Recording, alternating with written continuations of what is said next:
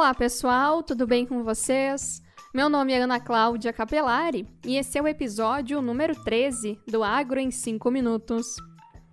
E neste episódio nós vamos falar sobre contratação de crédito rural sobe 26%. Produção de grãos pode chegar até 238 milhões de toneladas. A associação prevê crescimento da área de algodão na Bahia.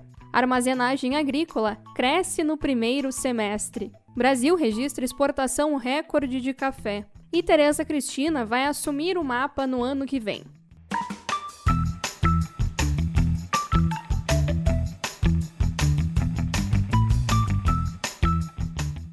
A contratação do crédito rural pelo Plano Agrícola e Pecuário atingiu de julho a outubro deste ano cerca de 64 bilhões de reais. O valor é 26% superior ao registrado na safra passada em igual período. No custeio, o aumento registrado foi de 20%, o que totalizou cerca de 37,4 bilhões de reais aplicados. De acordo com o Ministério da Agricultura, a atividade agrícola representou 74% dos valores aplicados. Já a pecuária contou com 16,7 bilhões contratados. Segundo o levantamento da Conab, que é a Companhia Nacional de Abastecimento, a produção de grãos deve alcançar até 238,3 milhões de toneladas. Este cenário tende a ser de 2,5 a 4,5 superior à safra passada.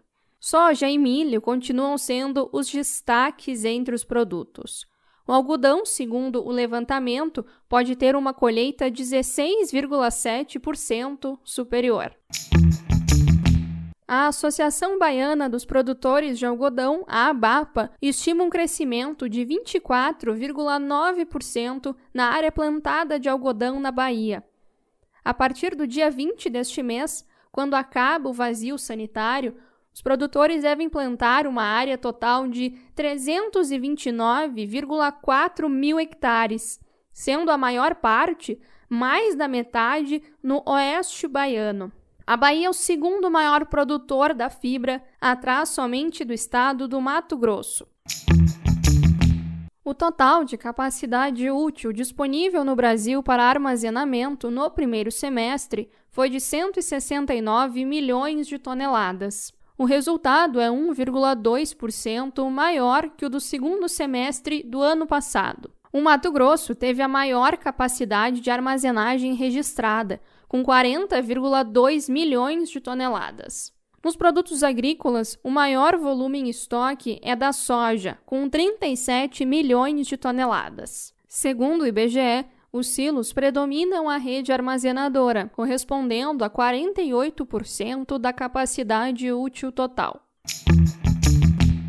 Considerando a soma de café verde, solúvel, torrado e moído, o Brasil exportou 3,74 milhões de sacas de café em outubro. Segundo o Conselho dos Exportadores de Café, o volume foi 29,1% superior ao total de sacas exportadas no mesmo mês em 2017. Os cafés do Brasil são exportados para 99 países. E você sabe quais são os cinco principais importadores? Eles são Alemanha, Estados Unidos, Itália, Japão e Bélgica. E fechando com política, o podcast de hoje, na semana passada, o presidente Jair Bolsonaro anunciou a deputada federal do DEM de Mato Grosso do Sul, Tereza Cristina, como ministra da Agricultura. A deputada é engenheira agrônoma, produtora rural e atual presidente da Frente Parlamentar da Agropecuária. A FPA declarou apoio a Bolsonaro ainda no primeiro turno das eleições, antes do primeiro turno, e a ministra, a Tereza Cristina, conseguiu essa nomeação. O nome dela foi comemorado entre muitos setores e outros não gostaram. E nos próximos episódios a gente vai trazer os desafios que a Tereza Cristina vai ter à frente do mapa ano que vem.